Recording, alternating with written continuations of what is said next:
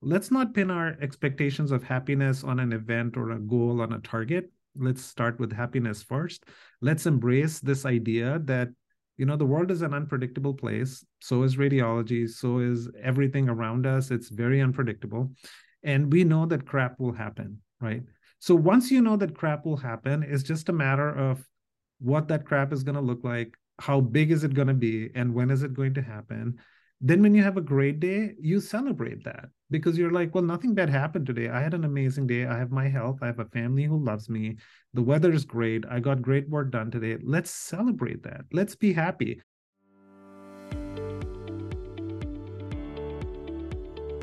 Hello, everyone, and welcome to the Radiology Report podcast, where we are having conversations with the leaders transforming radiology today. You can find us on radiologyreportpodcast.com Apple Podcasts, Spotify, Google, or wherever you get your podcasts. I'm your host, Daniel Arnold. Today we are joined by Dr. Puneet Bhargava. Dr. Puneet Bhargava is a board certified radiologist and a professor of radiology at the University of Washington, Seattle. He's the editor in chief for the journal Current Problems in Diagnostic Radiology. Dr. Bhargava earned his MD at Karnataka Institute of Medical Sciences in India. In addition to his clinical work, he is passionate about exploring the skills required after medical school, such as wellness, creativity, personal finance, and so much more. He's also the host of a very popular YouTube channel and a prolific poster of great life advice. I was so excited to have you on the show. Our interests intersect in so many ways. You know, of course, radiology, but things like mental wellness, personal finance, you name it, you teach on it, you talk on it. So I'm excited to have you on. The show is going to be a little bit different than some of the other ones that we've talked about. We're going to talk a little bit about how you got into all of these areas of interest and um, what you've been doing to teach on them. So thank you so much for for coming on the show. Yeah, thank you, Daniel. I'm very excited to be here, and I've been uh, a huge admirer of what you're building in terms of the teaching platform and how you're, you know, kind of leveraging teaching you know predominantly mri to essentially the planet i mean it's it's awesome what you're doing and you know i always admired you and it's uh, good to have this opportunity to get to know you and have this conversation well i appreciate that and it's always fun to talk to another creator because you know what it's like that first time that you build a video and you put it out in the world. You go, does anybody care about this thing? Right. But you just kind of keep doing it, keep doing it, keep doing it. And eventually you know you find your audience and we'll talk a little bit about that and the ways that we're we're both kind of seeking to have an impact through teaching online. But let's start about your background. Take us back to the beginning. Where are you from? It sounds like you grew up in india. You find your way to seattle you know one of my favorite places. Just talk a little bit about your your upbringing and and then how you found your way into radiology and ultimately you know your practice today yeah, so I come from a family of doctors. My grandfather um, was an anatomist, and my father is a pediatric surgeon. Mom's a OBGYN. They're now almost retired. I was born in India and then lived for 14 years in Libya in the Middle East, where my parents were working at the time. Then went back to India for my medical school, and then spent a year in in Perth, Australia, before I found my way to Seattle. So I've lived in four different continents and that gives me a unique perspective into all the things that i do.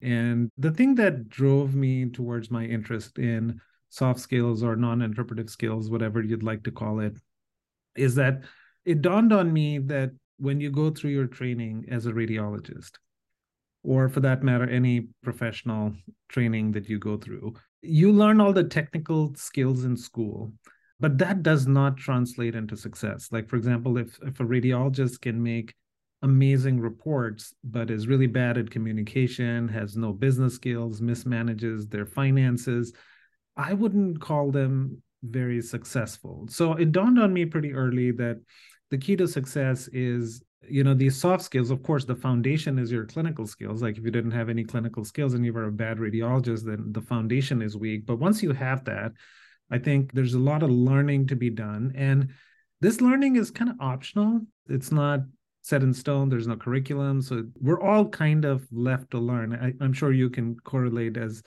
someone who's building a business, like learning to manage business finances, how to find part time help, freelancers, and how to find the best people and keeping them motivated is something that we all do every day, whether you're running a business or running a channel or even doing research so that led me to this quest of uh, trying to find resources and slowly uh, building my skills. And then since i spent a lot of time doing all this one of my colleagues said well why don't you write about it? And it's a fascinating story and i think that can be a good segue into our discussion today. So the year is 2009 and i start as an attending you know just like your wife is about to graduate you know. I i graduate i get my first job and then I felt a little unnerved thinking that, okay, now I'm faculty at University of Washington. I'm supposed to teach at a high level, do research at a high level, make amazing report. How on earth am I going to do this? You know, like I really need help. So someone suggested that I go meet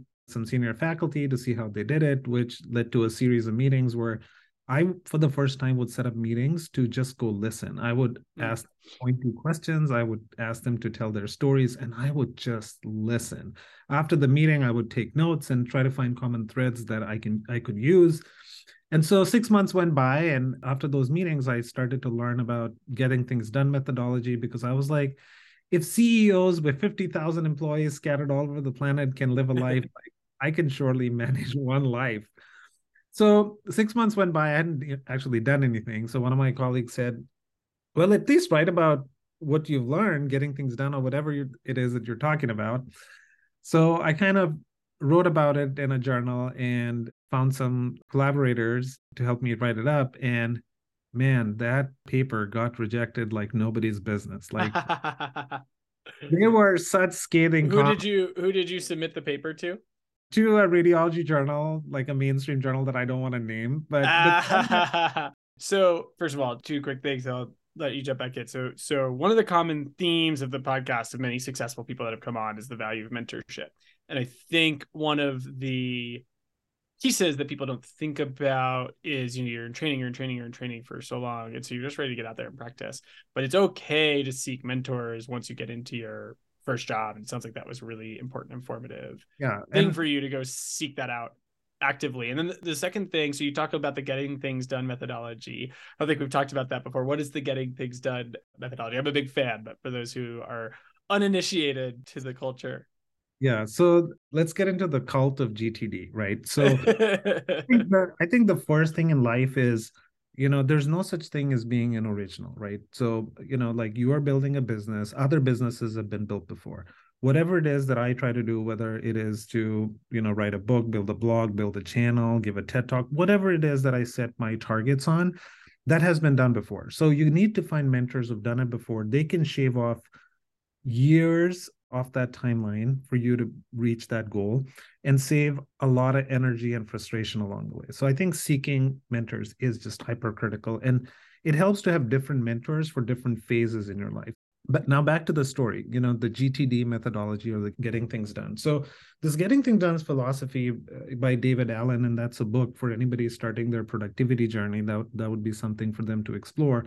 But for me, I was like, you know, there I need to establish a system, right? So there's a famous quote in Atomic Habits by James Clear that we fall to the level of our systems, right? So basically, if you establish a good system and it's a well-oiled machine, then you just have to rinse and repeat. So step number one is installing systems. So so the GTD methodology is basically you know i have a six minute video on that on the channel you know just to but i'll give a very quick one minute brief but basically it's a method for everything that that's coming in into your life, finding a way to processing it, figuring out if you're going to do it, if you're not going to do it, where to store it, and if you're going to do it, when are you going to do it, and kind of breaking the stuff that are like little things into small chunks and then doing them immediately, and then looking at whatever else that you need to get done and figuring out if it's a project or a task. And if it's a project, who are you going to do that project with? What are the multiple tasks building some momentum. So i thought that was the building block for everything that i did. And now i run my life the gtd way. If i have to send a thank you note my brain's thinking well this is a two minute task. So why don't you do it now even before you take your next bathroom break? You know it's it takes more time to put in those two minute tasks on your calendar than it takes to actually get the thing done. So i think you'll find that most successful, productive, creative people are using GTD or some part of it and have a system. That's critical. Yeah. And, you know, it's interesting for radiologists in particular.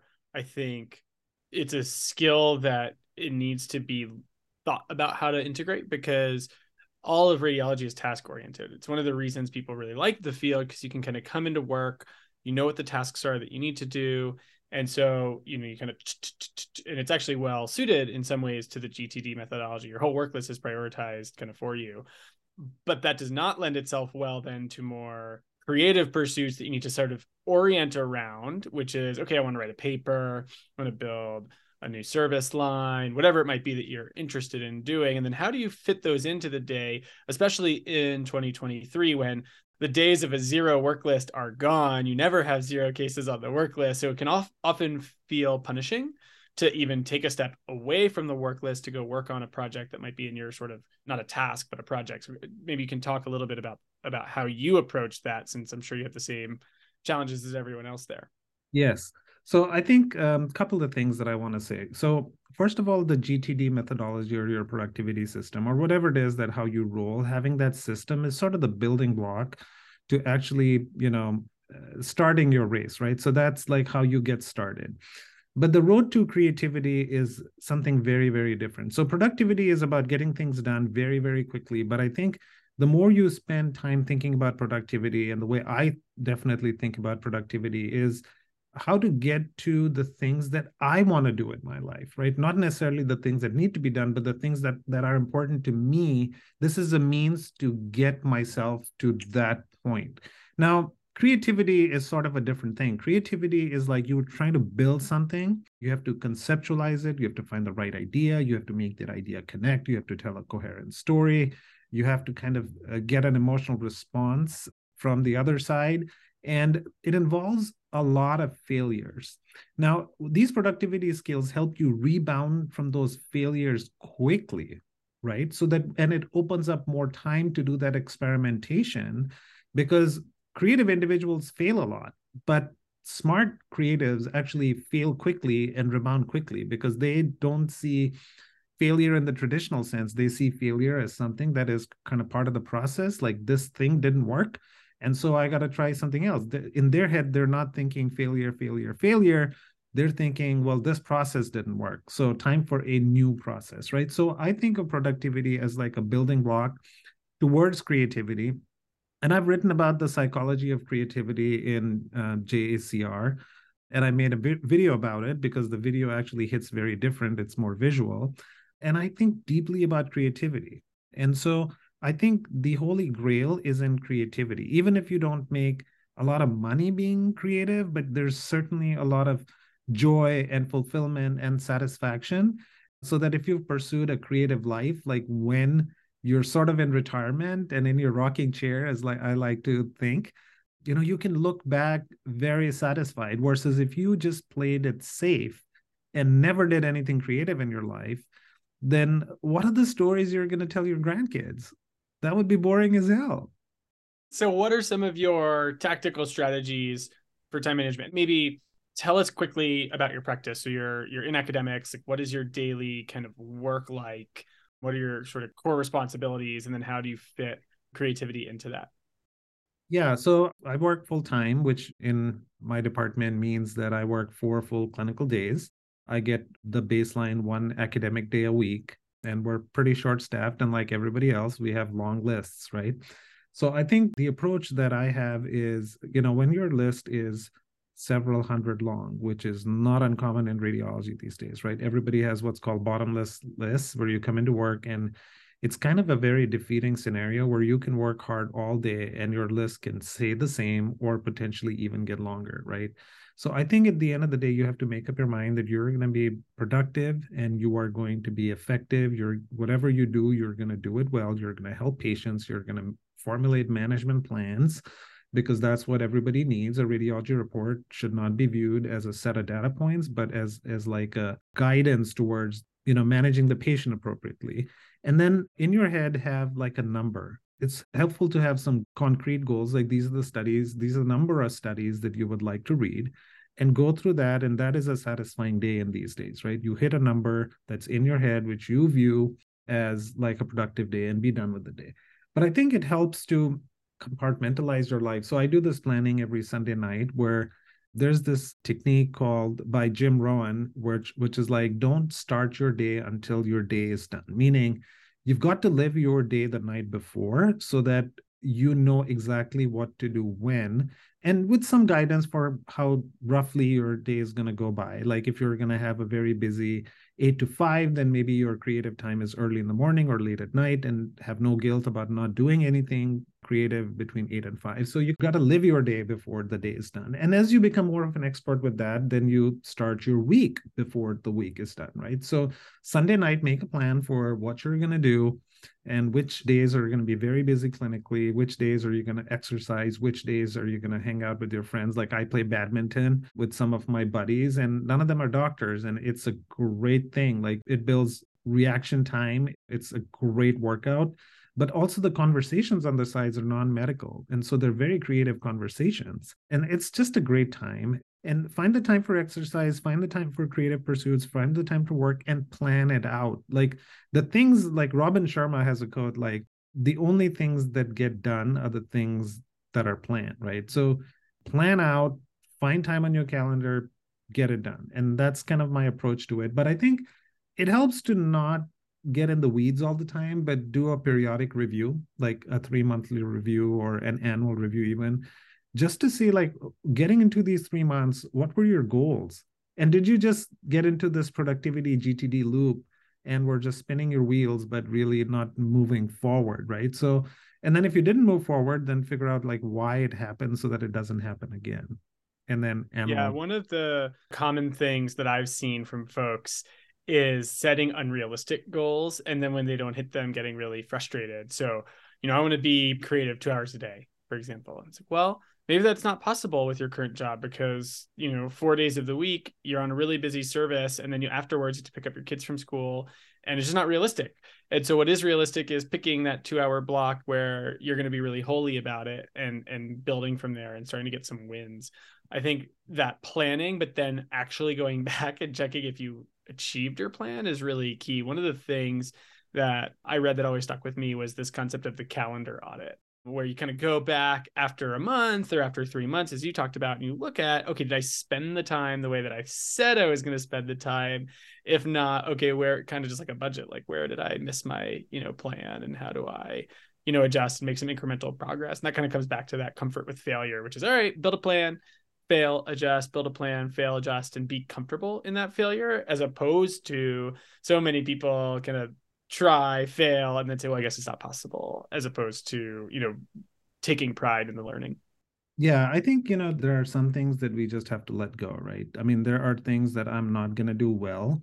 And that's by design because there are things that I want to do well, right? So yep you can't do everything at a very high level so you got to pick and choose. And i think a calendar is great because a, one look at somebody's calendar and you can tell what their priorities are. That's easy right? So i think motivation is a big piece of it and i actually am a huge fan of this book called the 10x rule. Now the whole premise of this book is so imagine you and i set a small goal right? Work really hard achieve the goal right? It took two years to get there, but we got there. We're very happy we achieved the goal. But the bottom line is that goal was very small, right? That's because that our target was very small. So we spent all this energy, we got there, but guess what? Doesn't mean anything. Where it was a very small goal. Now you take this 10x philosophy and now you make that goal 10x, right? You're struggling to find two hours of creative time, but now you made your goals 10x. Now, what this 10x does is it forces you to think like how are you going to do this monstrous task? I mean the goals are just so big and audacious that they're laughable. But when you plan that high when you aim that high you you tend to see little failures very differently because you don't have the time to solve. You just have to like go because these are big hairy audacious goals. So i think you know i always remind myself that don't aim for small goals. Because even is there an example you... of a 10x goal you have in your current life? Yeah so i could have when i started my youtube channel right i had to set up a target right? Like if you're a runner you know you know if you're running a 100 meter race or a 400 meters race you don't start running not knowing what the end point is right? So when i look at my channel there's like two goals right? One is a goal that i can control which is how many videos i make. I have full control over that. Now, whether one person sees it or a million people see it, I don't control that. All I can do is focus on the quality and focus on you know the experience that people get from watching those videos and giving them a full audio visual experience right so they're they don't feel like they're wasting their time because the bar for entry these days into anything creative is really low like our phones can get us into that space in a minute but success the bar is really really high because you're competing with the elite of the elite. So the goal that i set for myself is like you know make a video a week and continue to do that for a few years. So i had to tell myself like i'm not i'm not becoming a youtuber. I'm embracing the creative life which is very different from a life where you know you you live that every day. Like it, it's a different life right? It's it's a high energy fast paced life. But then as you get really good you you start to see the rewards. And when you see the rewards then you can calibrate even though you don't control them but from time to time i kind of celebrate. Like for example like we hit 150 videos on the channel. Now many of them are like repurposed content into short forms and whatnot. But i never thought when i started day one that i would ever reach 150 uploads right and then in the next uh, four to six weeks we're going to reach 250000 views on the channel which you know a lot of youtubers have like views in the millions but you know I just started in the last year. And to get around, like, imagine 250,000 people, like, how many people that is, right? So I always take back and have gratitude for the luck that has come my way. The everybody has effort, right? But there's destiny, there's luck. Uh, I don't believe in those things, but you know that they're there. You know, timing is can affect hugely. There's like a lot of history behind people doing the same product, but the timing wasn't right, so they failed, and the same person does exactly the same thing, and the timing happens to be right, and they're wildly successful. So I think you know I can only focus on the small goals, right? So rather than getting fixated on how many hundred uploads on the channel, I can say one main uh, long form video a week is my goal. The 10x goal would be, you know, to hit 1 million views on the channel. And I know that when I hit 1 million views on the channel is I'm not going to stop there. I can't control that goal, but if I do get there, I know that the momentum will be so strong that the quality of content that I produce and the kind of people that I'm hanging out with will be 10x above, you know, where I'm operating right now. So I think the magic is in the journey. I, I try to collect small wins. And if you think about what you and I are doing today, you know, I've been in academics for many, many years. I've written a ton of papers, but the reason you and I connected was because of my work uh, on social media and the YouTube channel. So it's like a very fascinating space to be in right now. Speaking of papers, you wrote a paper about the importance of embracing unpredictability. And specifically, you called it fostering anti-fragility. Um, I think some of this is kind of coming through in what you talk about being comfortable with just trying new things and failing and, and finding the positives in that.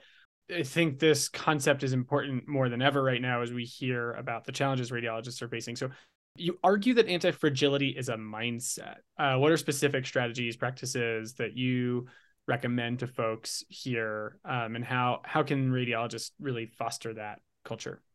Yeah, I think um, th- that's a great question. So let's be critical of our fraternity, right? We have it really, really good. We are all very lucky and blessed to be in the field of radiology. And yet, I think, uh, as a self criticism of myself and my community, we complain a lot, right? Our life is really, really good, but we complain a lot. And we're quite commonly unhappy or unhappy from time to time.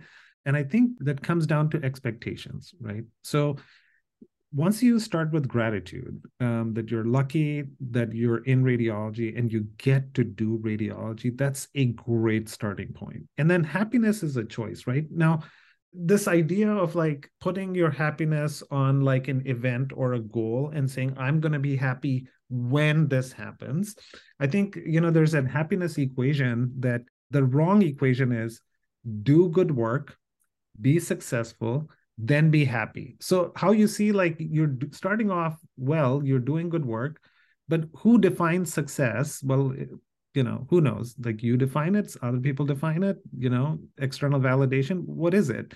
And then only after you get there are you going to be happy which means that you may never be happy. So i think the the bottom line is you reverse all of this. And so you start with happy first. Happy is a choice right? If i'm happy you want to hang out with me because you're having a happy time right? I truly believe that happy people do good work right?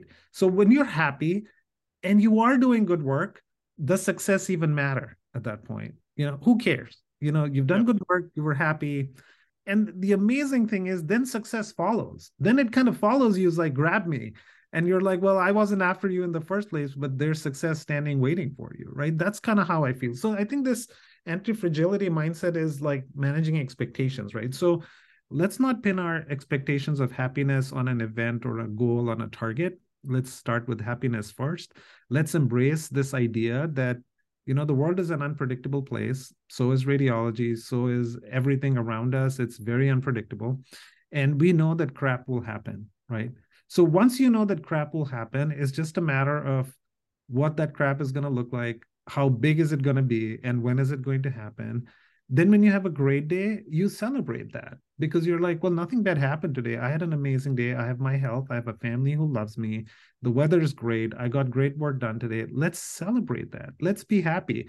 And when crap does happen instead of being upset that crap did happen as if like you were thinking crap was never going to happen then you're like okay it's it's time for me to become stronger because I knew that something bad was going to happen. Now it's here. Let me figure out how to deal with it and let's let me be stronger and let's face it, right? So I think that mindset is completely different and I think uh, I really do believe that happiness is a choice and sometimes I think international travel is great like if you travel internationally like I think especially for us Americans like we have it so good here like amazing like we can travel wherever i want wherever we want. You know we can click a button and stuff shows up at the door. Like it's it's ridiculous. You know what? You want to eat something but you don't want to go get it? Okay somebody else going to go get it for you. Like none of these comforts actually existed even until a few years ago. So we have it really really good. And having just that perspective about being anti-fragile and this is coming from Nassim Taleb's book anti-fragile there's plenty of ideas um, where bad stuff can happen. So when good things are happening, let's be happy about that and let's celebrate that. And and small wins lead to big wins. So as you're trying to build a business, Daniel, as I'm trying to build a channel and become more creative in my own life, you know, let's celebrate the small wins along the way, right? Let's let our small successes that are leading to big successes, let those happy moments kind of have a life what, of their own. What's been the reaction to this article and this mindset? Have you had anyone poke holes at it, disagree with it, or have you had people come up to you and say, "Hey, that was helpful. Like you've helped me kind of reframe my thinking." I'm just curious to hear because I think this message is an important one to have at this time. I could also imagine people saying, yeah, that's all well and good, but and then giving a list of their litany of challenges that they're facing right now in their in their daily life. I'm, I'm just kind of curious to hear um, if you've heard any feedback. I have. So actually, when the article came out, there were several radiologists who actually emailed me and thanked me for writing this. And some of them actually read the book and listened to the author's lectures on uh, YouTube and, and kind of explored this idea more deeply. I didn't face any criticism, but I suppose you can always look at anything in life and and not agree with it. And when you're building anything like you have a company that's kind of in the public domain, I have a channel that's in the public domain, you kind of become a little bit thick skinned about these things that not everybody is going to like what you're going to do, but you're not going to let let anybody stop you. Like for example, if somebody who isn't even willing to put their name onto how they're messaging me, try to criticize me, like they're not even showing any courage. Like if you're going to criticize me, at least tell me who you are so we can have a deep decent conversation, right? And so criticism will come. Like all of us, we need to understand that we'll all be judged in some way, right? How we look, how we talk, what we say, how we inadvertently perhaps rub somebody the wrong way, where we said something like nobody is perfect, right? And we're all trying to become the better versions of ourselves, right? So if somebody met me like 10 years ago, you know, I'm a different person now. And so is so are you, and so is everybody else. So at some point you just have to kind of let go. This is like a way of thinking you know and in the creator space like it's like you know you're offering an idea you're offering uh, a solution you're offering some thoughts. Take it or leave it you know? You, you're welcome to disagree you know? I'm very open to criticism but let's have a discussion about it a very respectful discussion about it and then you know everybody's welcome to think how they do. This is just a way of thinking where the bottom line is there's no one approach to anything. There's no one approach to being happy. If this works for a few people and makes me a little bit happier. That makes me happy that i was able to make somebody else happy. Yeah i think this this happiness mindset was actually um, i had the opportunity when i was working at google to take a meditation class by a guy who was an early engineer at google and he had kind of in his second wave of his career found meditation and, and rebranded himself as google's chief happiness officer. And he taught this course on on meditation which i didn't end up knowing was going to be so much about happiness but the whole concept was the happiness deriving from within. As you talked about the front of the happiness equation is just choosing to be happy. And the metaphor that always stuck with me was your happiness is an ocean. It's very deep and there are waves and so there's waves that are up and they're down but if you actually zoom out of the ocean the waves are actually just a tiny tiny piece of the whole ocean. The ocean is very deep and so you can have a deep well of happiness even even though you know good things happen bad things happen you know hour to hour day to day whatever it might be that cannot affect your happiness. You you have this deep reserve and that just totally changed my worldview to the point that you know obviously 15 years later i can still you know remember was it where i was when i've learned it. And i think this applies to people and it also applies to companies um, and so one of the things that I've tried to imbue in my company is a happiness mindset, is a optimistic mindset, because for sure my company will get punched in the face every day, different things you can't expect, things you can't expect, whatever it might be. And so if we're not, you know, dealing with these reserves of happiness, our customers are, you know, when we deal with partners, when we deal with potential faculty, whatever it might be, they they feed positively off that energy, as well as we need to be ready to brace the storms that come our way. So um, I've tried very much to live this, but I know uh, it's always easier said than done when you're in the moment. So having that that ability to kind of step back and smile is is really key. And I wonder, you know, you talk a little bit about the importance of soft skills. You're in an academic setting. Have you seen programs start to try to find ways to teach these soft skills? Like what have you been finding? Obviously you, you teach through your program you teach through journals. Like what's the state of call it soft skills education in residencies today? Yeah i think there's still a lack of full realization on how critical this is. Like our education is focused on the technical aspects of radiology for the most part, and these skills come as an afterthought sometimes. But I think any trainee who works with me knows that when when they work with me, they're gonna get a healthy dose of like whether they ask for it or not. they ask for it or not, you know, they're they're gonna get they're gonna get uh, you know a healthy dose of some of these skills because what I want to do is like when I work with someone or you know i'm mentoring them i'm not just mentoring them to be successful in the project i'm mentoring them and teaching them life success skills and i'd rather have the project fail and have them succeed in life than have them you know finish the project but like not do great in life. So i think it's something that you kind of live and breathe every day and try to touch as many people as you come in contact with but i think my one of my bigger motivations of kind of doing this in the public domain was to amplify the message by touching as many people as i potentially could. Not too many people operate in that space so i think the reason uh, it's not being done as much is there's there's few people who will talk about these things and a ton of people who will talk about liver imaging or rectal cancer mri and and whatnot. I think those skills are pretty commonly found. Well I imagine something like happiness is a hard one to teach in an academic setting where everything's empirical and maybe a little harder to prove what's the right way to teach happiness. But something like personal finance is a topic you certainly could teach in residency. There is a plenty of tried and true best practices for um, living a financially successful lifestyle, especially post training. I guess on this topic. One is do you think residency programs have a responsibility to teach these skills, or do you think it's fine that it's sort of left to the doctors to pursue their own education in this area? And then to kind of talk to us a little bit about your journey through personal finance. I know you read a lot about it, you've done some posts on it. What have you found to be some of the more impactful books that you've read on on the topic?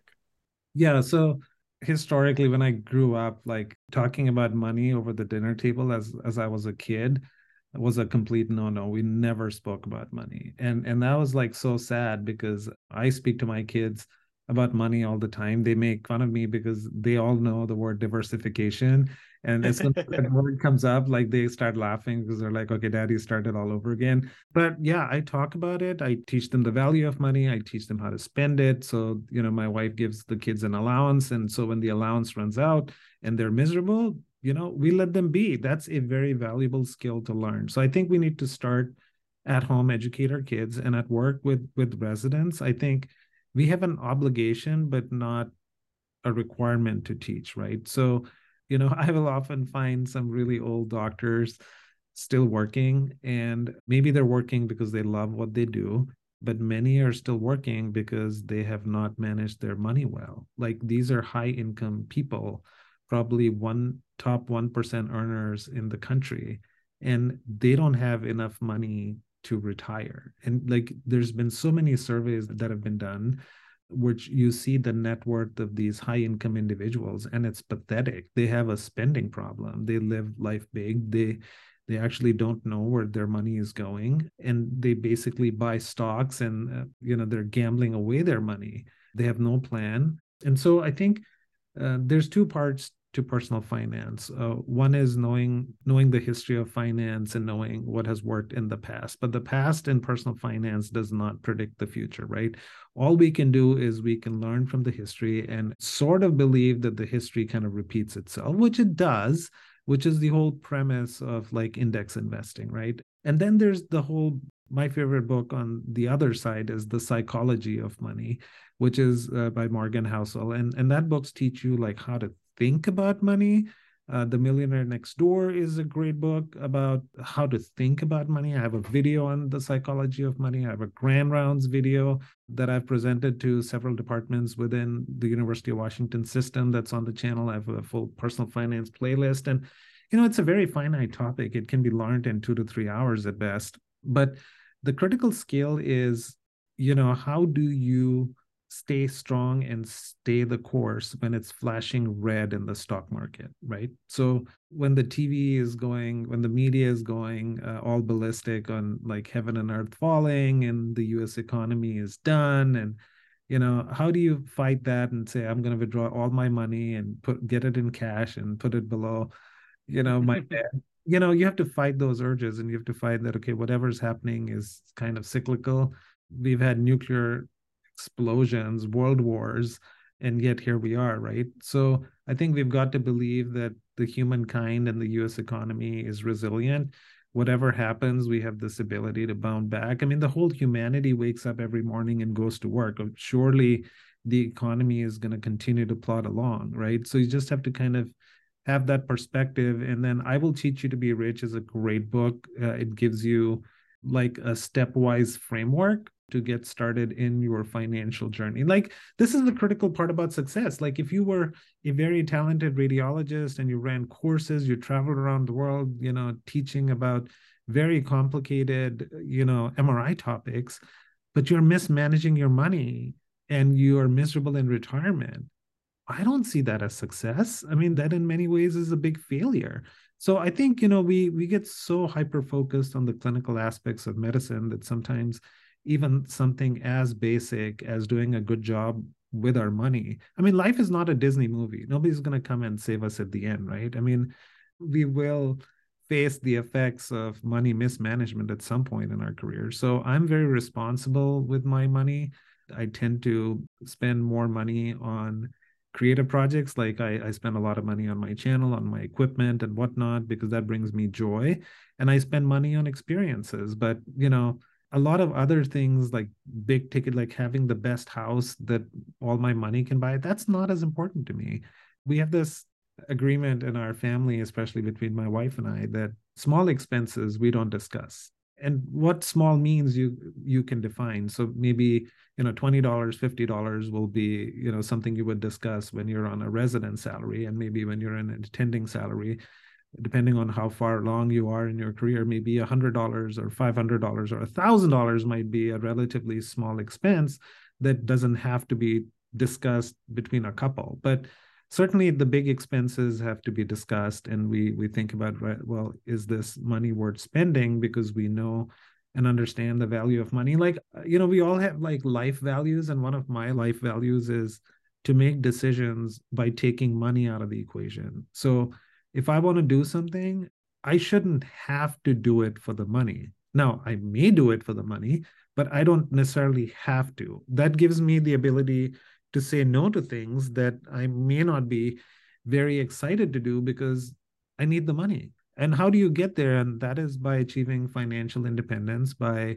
being responsible with your money, with investing it in an indexed fashion and not picking stocks and gambling and doing crypto and all the things that most people think they understand, but they really don't. And they they're wasting their money. And then getting to the point where at some stage in our lives, like this is a word that's not very intuitive in the American culture, and that is enough. Where at some point you've got to sit back and say, you know what, I have enough money to have a decent retirement. I'm not implying that we stop working or stop aiming for more, but just having that enough is a game changer because then you can take decisions without money factoring in. And that is a beautiful thing. And that actually happens a lot before you hit your target because you know the magic of compounding like you'll just know looking at your net worth that you're about two three four five years away from that point and you start taking decision in a way where you know money is out of the equation essentially because you have enough and you know that if you just keep working for a couple more years you will have enough and you may not have put these words on it but essentially you know that that that is starting to happen thinking about personal finance and then kind of coming back to this concept earlier from getting things done, I think one of the things too that is hard for folks is to figure out like when do you do these things because you got a full work day. You know, you mentioned you're working four days a week, but you also have a rigorous academic schedule.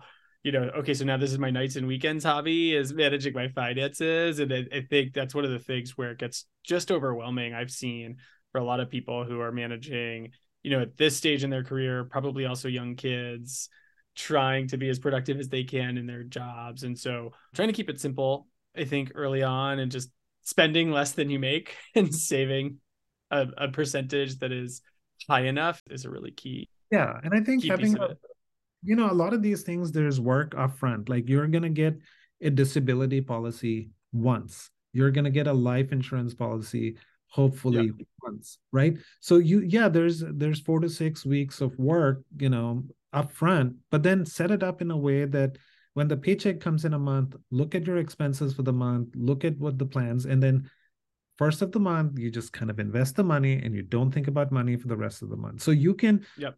the work upfront and then I mean, it comes uh, back to that planning and calendaring. It's it's okay, this is the day of the month that we spend whatever an hour on this, two hours on this, and we talk through any big big decisions that we've got exactly. coming up. So we're almost at the end of our time. I, I'm I'm curious as you look at your YouTube schedule, how do you pick which topics to post on? So initially, I wanted to do things that I was passionate about, the things that I was already talking about, the things that honestly I would have taught my kids, and there was like uh, a little bit of randomness by design.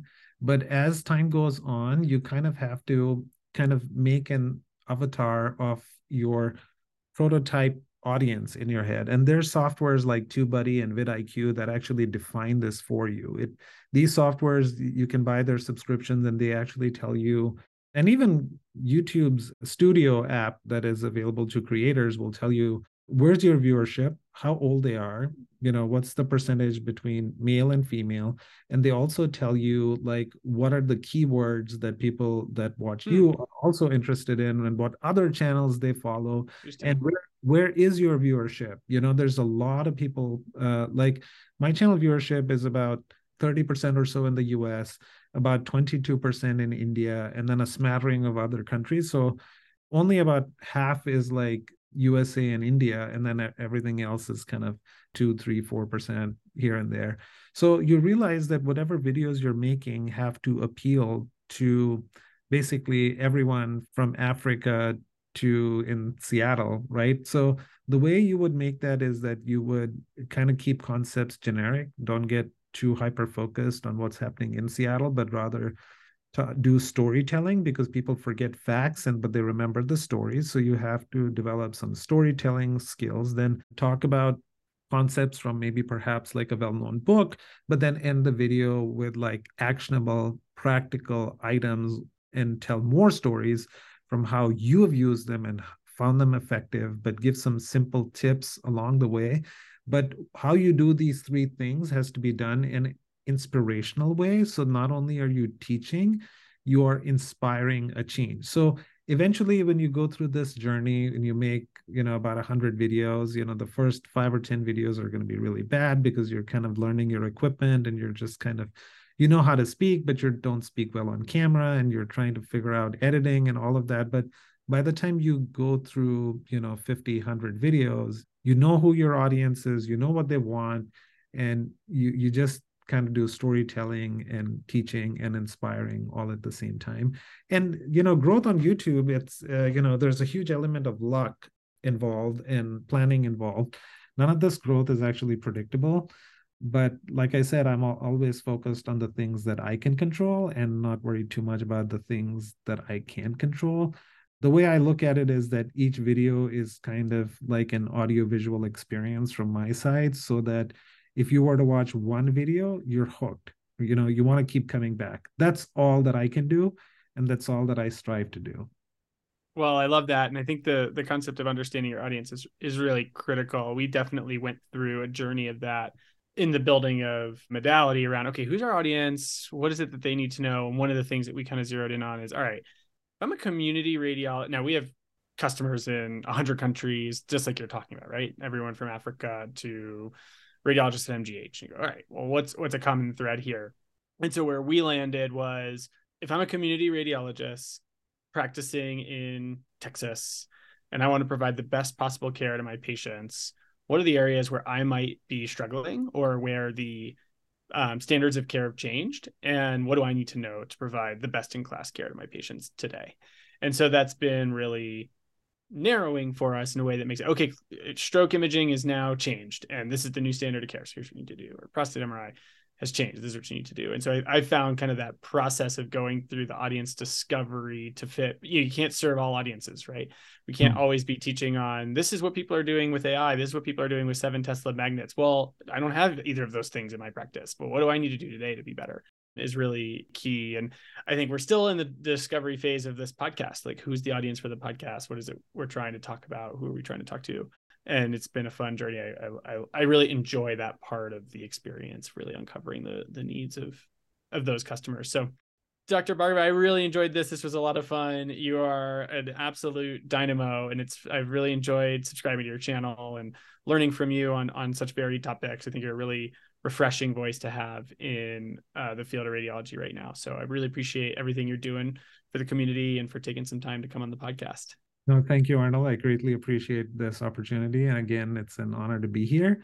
And um, I wish you well in growing your business and in serving the radiology community. You're providing a very valuable service to not just radiologists in America, but globally, where you know the teaching is not as good, and you're you're making this unique connection between top-notch educators and those who are willing to learn and and get better. So I think that's what it's about. But you know, both you and I have to do that in a sustainable way, where we continue to you know find joy it with what we do, and just kind of be happy. Like like like I said in the podcast, you know, continue to believe that happy people do good work. And when happy people are doing good work, who cares about success anyway? And success will follow. Dr. Puneet Bhargava, thank you so much. Thanks for listening to this episode of the Radiology Report podcast. Be sure to visit us at the radiologyreportpodcast.com or subscribe to the show wherever you get your podcasts to join us for our next episode. We are always looking for great guests. If you have someone you'd like to hear on the show, please get in touch with us online.